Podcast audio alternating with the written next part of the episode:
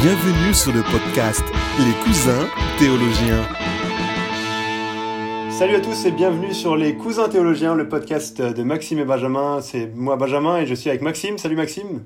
Salut à tous. Alors déjà, on doit déjà s'excuser en tout premier parce que euh, vous voyez le son est vraiment pas terrible. On est un peu retombé dans dans l'ancienne alliance, j'ai envie de dire, mais euh, on, est, on est retombé un peu à, à l'origine où on avait on enregistrait par Skype avec un, une, une, qualité très médiocre. Mais en fait, on n'a pas eu l'opportunité de se voir en vrai avec Maxime. Euh, et du coup, on enregistre ça un peu comme, euh, comme on peut par Skype à distance. Donc désolé pour ça. Voilà. Mais on va essayer de, de parler. du contenu sera meilleur que la qualité du son. Voilà, on espère en tout cas. Et donc euh, pour ce podcast, on va parler de C.S. Le- C.S. Lewis, euh, le fameux auteur euh, assez connu dans, dans le milieu chrétien et même en dehors, euh, un athée qui est devenu chrétien. Et on va consacrer euh, le, le podcast à, à, à parler un peu de ce qu'il a écrit, de ce qu'on a appris de lui et de, de pourquoi ce serait intéressant aussi pour vous de, de le lire. Euh, on, Maxime, ça fait deux mois qu'il lit que du C.S. Lewis. Il a découvert Lewis et il lit que ça. Il baigne dedans et donc euh, on va un peu échanger à, ce sujet. Peut-être Maxime, tu veux nous dire quelques faits marquants sur Lewis ou juste le snapshot de ce qu'on a besoin de savoir à propos de Lewis? Ouais, Lewis. Alors, euh, il est né, tu disais en 1898, on a regardé Non, vite fait. il est né en 1898. Ouais, c'est ça. 1898 donc, et euh, il venait d'une famille assez pauvre. Sa, sa mère est morte assez tôt, je crois aussi. Donc il a eu un, ouais, il a grandi dans un milieu assez compliqué. Il a connu la guerre aussi. Euh, la, la, la première en tout cas, il l'a fait. Mhm. Et lui, il était, euh, quand il a fait la plupart de ses écrits, il était professeur de littérature médiévale et de la Renaissance à Oxford, euh, là où aussi était prof euh, Tolkien, donc celui qui a fait Seigneur des Ouais. Anneaux. Et ils étaient très amis tous les deux. Mhm. Euh, voilà, donc c'est vraiment son domaine d'étude, la littérature médiévale et de la Renaissance, mais ça, il a été amené à écrire de la science-fiction, de, Ouais. de la fan- fantastique, un tas de choses. Et donc c'était un, un athée euh, qui est devenu chrétien et quoi Il a fini. Il était chez les Anglicans, lui. Ouais, exactement. Et donc euh, c'est ça qui est intéressant aussi avec sa vie où il était vraiment, euh, bah, c'est ce qu'il partage en particulier dans le livre Les fondements du christianisme. dont On aura l'occasion de parler. Euh, mais de, de un peu son cheminement et ouais. Et alors Maxime, comment ça se fait? Comme je disais, ça fait deux mois que tu lis que du Lewis. Qu'est-ce qui t'a amené à lire Lewis subitement, euh, d'un coup là, à te mettre dedans? Alors Lewis, euh, je connaissais déjà le nom un peu et, euh, et vite fait la personne, mais euh, mais il y a tout d'abord euh, eu l'épisode qu'on a fait il y a quelques temps où tu parlais de Tactique du diable et, Ouais. euh, et ça m'a donné envie de le lire et en lisant Tactique du diable j'ai vraiment aimé Lewis et on m'a ouais plusieurs m'ont recommandé, on m'a prêté des livres de Lewis donc finalement je me suis dit bah tiens après Tactique du diable on va lire la suite et j'avais aussi un un vieux volume des sept Narnia donc l'avais commencé il y a longtemps je l'ai fini et voilà, comme ça, je me suis mis à lire euh, de plus en plus de Lewis et à m'immerger un peu dans, dans son monde et sa pensée. Super. Alors c'est intéressant et du coup tu, peux peut-être nous partager un peu ce que toi tu as apprécié de Lewis et du coup quelles seraient les raisons pour nous, de, pour chacun de, de lire Lewis? Alors en étant conscient qu'on n'a que 10 minutes de podcast, je dis ça parce que juste avant là euh, qu'on enregistre, Maxime me partageait un peu ce qu'il allait dire dans le podcast et puis rien qu'avec le premier point de ce qu'il voulait dire, on était déjà à 10 minutes. Donc euh, voilà, Maxime, c'est, à toi. Euh. Voilà. non mais juste ouais, quelques éléments marquants de raisons pour lesquelles on, on pourrait lire Lewis. Ouais, je vais expliquer peut-être euh, en ordre chronologique les choses que j'ai découvert et appréciées chez Lewis. Mm. Et la première chose qui, que j'ai appréciée, c'est euh, ce que je te disais, c'est qu'on ne fait pas une recension de Lewis, c'est lui qui fait une recension de vous. Quand on lit Tactique du diable, euh, à chaque Ouais. chapitre, on découvre un détour de notre âme ou de notre histoire et on, on comprend mieux. euh, ouais, on, on se comprend mieux soi-même en fait. On a l'impression qu'il nous connaît et qu'il Mm. qu'il parle de nous. Et euh, ça, c'est vraiment impressionnant en fait. Ouais. Et, euh, on- ceux qui connaissent pas Tactique du diable, on a déjà fait une recension de ce, de ce livre. On vous invite à, à l'écouter. Ouais, il se met en fait dans la peau d'un, d'un, de- de- des tactiques du diable en fait pour euh, montrer comment le euh, Satan euh, tente et, et à l'œuvre à chaque instant pour pour tenter les, les croyants et c'est vraiment oui très très personnel quoi. C'est ça qui Ouais. rend le, le côté fort du, du livre. Et donc euh, ce- cette sensation, je l'ai pas eu seulement dans Tactique du diable, mais je l'ai eu dans plein d'autres livres que j'ai lus ensuite de lui. Mhm. Et euh, il y a vraiment cette capacité à, à formuler les choses de, de telle manière que quand tu les lis, tu te dis ah mais c'est ça le mot que je cherchais, c'est ça Ouais, que ouais, je Exactement. connais ça. euh, Même Et il- donc, ce, que je, trouve- ce que je trouve vraiment frappant dans les fondements du christianisme que j'ai lu euh, il y a quelque temps, c'est que c'est comme s'il savait ce que tu penses. Et donc il Ouais. suit ta logique, enfin dans la logique de son argumentation, il va répondre euh, à, à ton objection avant même que tu l'aies en tête. Et ça, je trouve, ça donne beaucoup de, force et de, puissance à son argumentation. Ouais, ouais ces mots précèdent nos pensées, en fait. c'est ça, voilà, exactement. Non. Et euh, une autre qualité donc, que j'ai découvert chez lui, en plus de, de bien percer euh, les secrets de notre âme, c'est de percer aussi le fond d'un raisonnement. Parfois, au détour d'une ligne, je me suis. Alors, j'ai pas de souvenir précis là, mais euh, il, analyse un raisonnement et il en montre l'absurdité. Une fois qu'on l'a lu, on se dit, mais oui, c'est évident. Enfin, ça nous paraît mmh. évident ce qu'il a dit. Tout simplement, il l'a, il l'a bien dit et avec une, une logique ouais en fait. Ça, c'est pareil, ça m'est arrivé aussi dans le, les fondements du christianisme, euh, où il, détruit un peu l'athéisme, enfin, il montre les incohérences de l'athéisme, euh, en mm. particulier avec la question de la moralité, etc. Et tu te dis, mais oui, mais c'est tellement évident, enfin, euh, présenté comme ça, c'est clair, c'est limpide, ça, ça, coule de source. Et, ouais. c'est ce qu'il fait aussi dans l'abolition de l'homme avec le scientisme, ceux qui croient que la science peut toujours progresser et, mm-hmm. et que, l'homme par elle va pouvoir dominer la nature. Et ouais, il, il dit les choses d'une façon convaincante parce que c'est logiquement cohérent et que c'est juste bien dit en fait. Et ça, ça prend force à, tout ce qu'il qu'il peut dire. L'autre chose euh, que j'ai découvert un peu plus avec le temps en lisant Lewis, par le fait qu'il cite plein d'auteurs, etc., c'est vraiment sa façon euh, de communiquer l'amour pour la littérature. Et, euh, et bah ça devait certainement être un, un, bon prof de littérature, parce que même dans ses livres, hein, il en cite partout et on est vraiment, euh, on a envie en fait de connaître. Après, il semble avoir plein de références qui lui permettent de faire des analogies pertinentes et, euh, mhm. ça nous motive à, à, lire nous aussi. Et un point que je relevais quand on parlait avec Benjamin, c'est que il permet d'avoir un amour chrétien de la littérature, c'est-à-dire qu'il a ce don pour nous montrer comment les autres auteurs, c'est-à-dire même les auteurs païens, même d'autres auteurs avant Christ, peuvent nous apprendre des choses sur le Christ, non pas en étant des autres révélations à côté de la Bible, mais en nous faisant réfléchir sur la justice, sur la vérité, sur la bonté. Et en fait, ce que, ce que dit Lewis, c'est que quand on, réfléchit à ces sujets, eh ben, c'est au Christ qu'on est en train de penser. Et, euh, et que ces auteurs, euh, que ces auteurs en fait pointent vers le Christ par leur réflexion.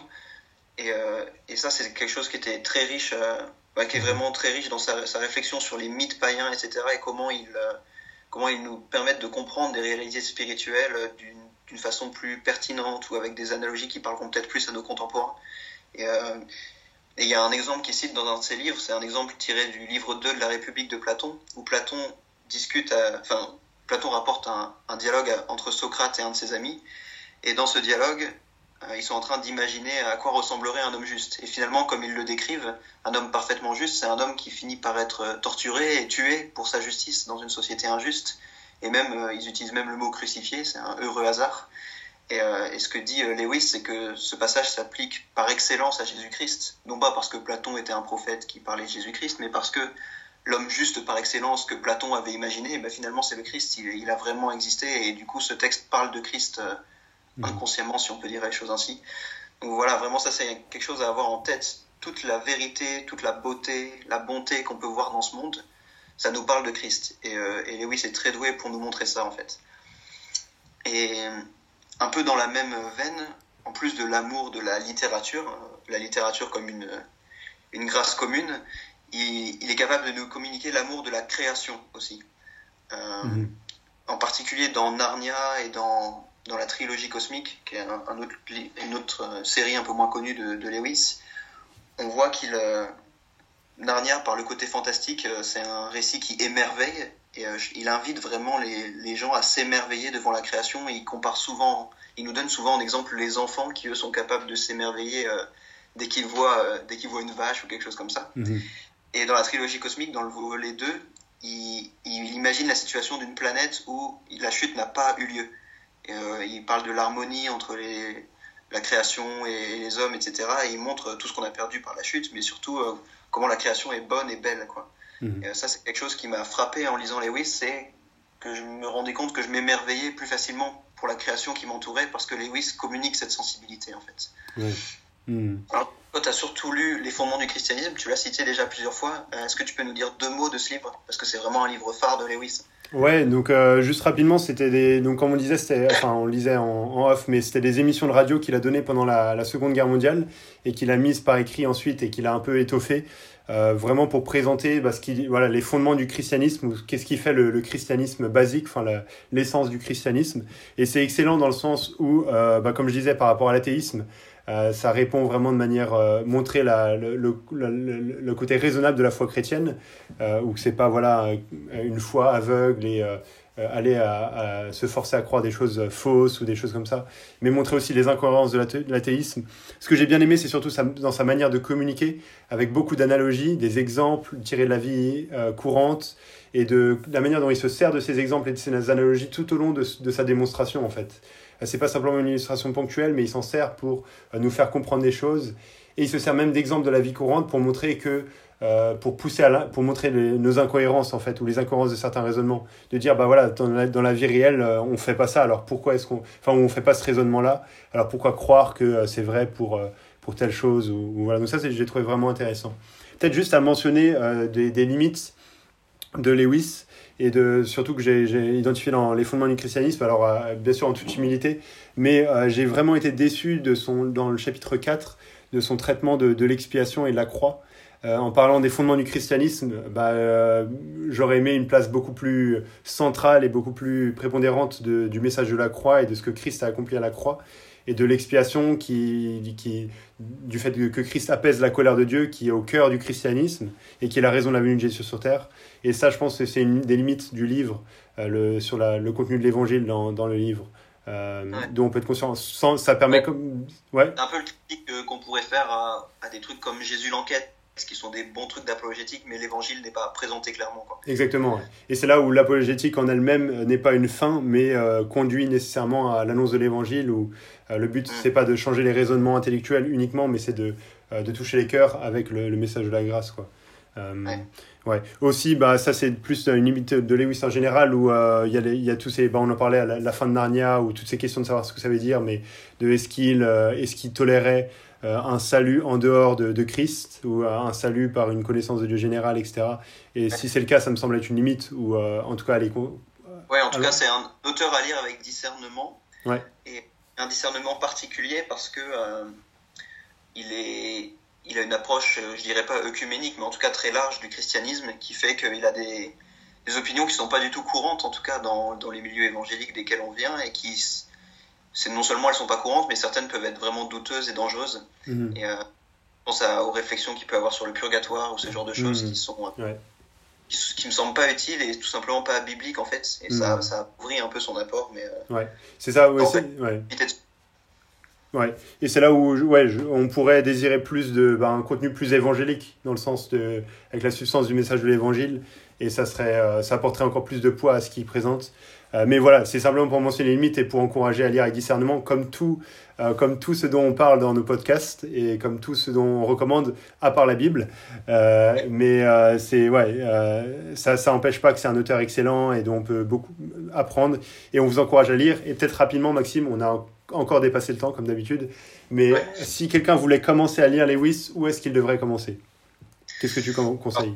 Pas beaucoup de d'où il part, mais euh, si c'est pas un grand lecteur, je lui conseillerais Tactique du Diable parce ouais, que c'est court. Excellent. Que ouais. moi-même j'ai commencé par là et ça m'a donné envie de lire Lewis. Mm. Et, euh, et, parce que c'est c'est à la fois du, du beau Lewis dans le sens où il a, il a bien écrit, c'est aussi logique, pour le coup, c'est assez proche des évangéliques, puisqu'il aborde pas de doctrine ou de choses comme ça, mais c'est euh, vraiment ses réflexions sur la tentation. Et c'est très pratique, dans le sens où ça, c'est un c'est très pratique dans le sens où c'est un livre qui va euh, bah, directement nous, ouais, nous, nous, toucher dans notre vie pratique, dans notre vie quotidienne, etc.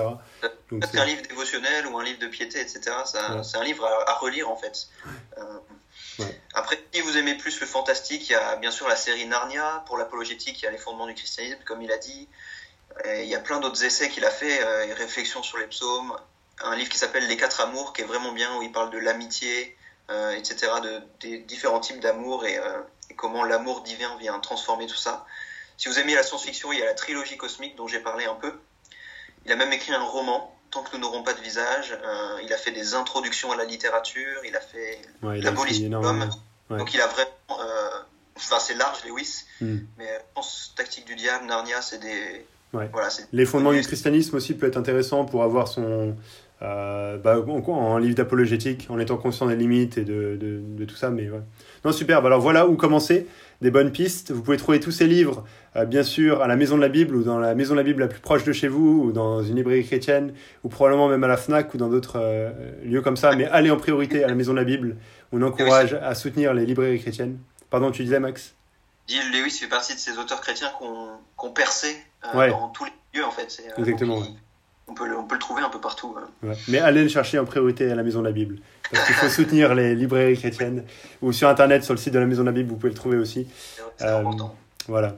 Super, merci Maxime. Alors Maxime, il faut qu'on se voit très prochainement pour enregistrer des nouveaux podcasts en vrai, avec un bon son, euh, par, euh, par amour pour nos auditeurs, par respect pour eux. voilà et pour, pour le bien de vos oreilles. Donc on ne sait pas quel sujet on va aborder encore dans l'avenir, mais il y en a plein qu'on a en tête. Euh, on, on a échangé un peu rapidement là euh, pour voir quel sujet on pouvait aborder. Il y a le, les peuples non atteints qu'on aimerait, dont on aimerait bien vous parler. Il y a le, pourquoi la théologie a-t-elle une si mauvaise image? Euh, plein d'autres sujets. Si vous avez des idées de sujets, n'hésitez pas à nous les proposer. Et puis on continue à, à bloguer sur nos blogs respectifs, donc parlafoi.fr pour Maxime, où il blogue beaucoup plus régulièrement que moi je le fais sur christemevu.fr. Euh, mais ça va probablement reprendre dans les semaines à venir. Donc euh, voilà, restez connectés et à très bientôt pour les podcasts Les Cousins Théologiens. Salut Maxime. À bientôt les amis.